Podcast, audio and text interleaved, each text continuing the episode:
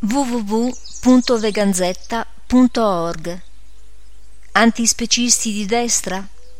A cura di veganzetta.org Antispecismo e razzismo Il razzismo, nota al testo, deve far riflettere che l'etimologia della parola razza venga fatta risalire al termine francese haras o hara, che significa allevamento di cavalli. Il razzismo, dicevamo, altro non è che la convinzione preconcetta che la specie umana sia suddivisa in razze biologicamente distinte e caratterizzate da diversi tratti somatici e diverse capacità intellettive, e la conseguente idea che sia possibile determinare una gerarchia di valore secondo cui una particolare razza possa essere definita superiore o inferiore a un'altra. Nota al testo. Fonte wikipedia.org. In questa definizione si deve porre particolare attenzione a due passaggi. Si dice che è una convinzione preconcetta, in quanto le conoscenze acquisite in biologia hanno completamente invalidato quella pseudoscienza sviluppatasi intorno alla fine del XVIII secolo, chiamata razzismo scientifico, affermando che l'omogeneità genetica riscontrabile negli appartenenti alla specie Homo sapiens è pressoché totale, limitandosi le differenze fenotipiche, ossia riguardanti l'aspetto esteriore come il colore della pelle, il taglio degli occhi, eccetera, a modifiche causate dall'adattamento all'ambiente in cui ci si trovava a vivere. Il secondo punto fondamentale è la conseguenza che si trae da tale premessa, la determinazione di una gerarchia di valore.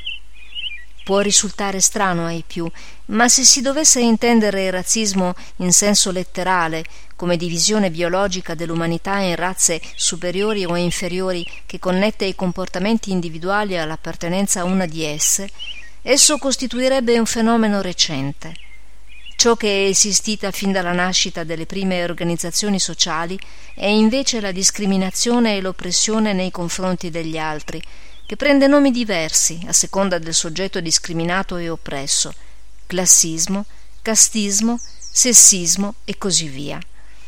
Più che razzisti, i popoli dell'antichità erano xenofobi. Nota al testo. Xenofobia deriva da due parole greche, xenos che significa sia straniero che nemico, e fobia, che significa paura. Più che razzisti, dicevamo, i popoli dell'antichità erano xenofobi o etnocentrici e le cause della propria presunta superiorità erano da ricercare nella lingua, nella cultura e nella religione.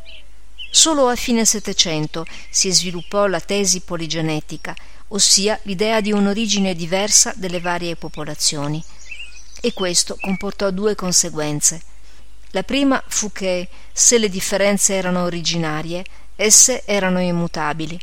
La seconda fu che dalla naturalizzazione delle differenze fenotipiche ne discese una categorizzazione dei portatori di tali differenze.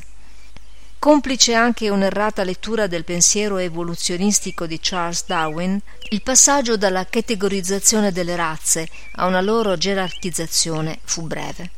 Pertanto, se nell'antichità l'altro era fortemente generalizzato, cioè non identificabile in base a determinate caratteristiche e di conseguenza oggetto di discriminazione solamente in quanto non facente parte del gruppo di riferimento, con l'affermarsi del pensiero razzista questa visione quasi si rovescia, individuando l'altro in base ad alcune specifiche caratteristiche fisiche dalle quali si faceva poi derivare una sua diversa considerazione morale, che giustificava il suo totale asservimento agli interessi della razza dominante.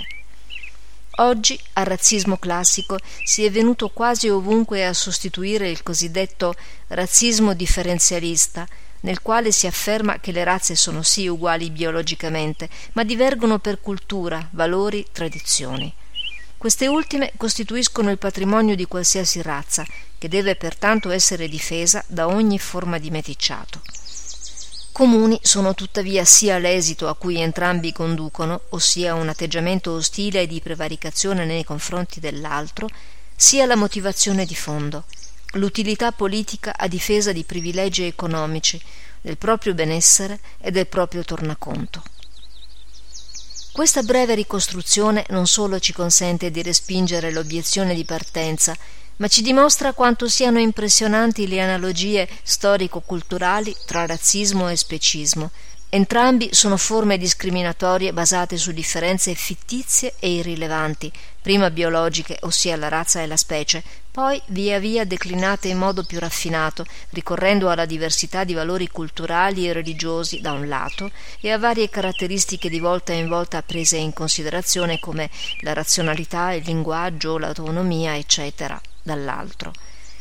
Volte a preservare determinati vantaggi da parte di chi li professa, che hanno una matrice culturale giustificazionista di una prassi di sistematico sfruttamento di chi viene considerato gerarchicamente inferiore.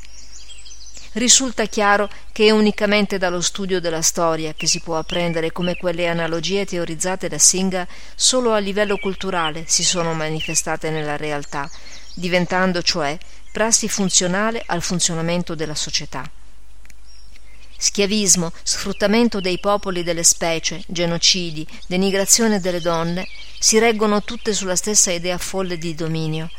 Un desiderio di dominio che viene però di epoca in epoca mascherato e giustificato sul piano morale e culturale attraverso l'elaborazione di un'ideologia che varia a seconda dei bisogni e delle inquietudini delle masse del momento.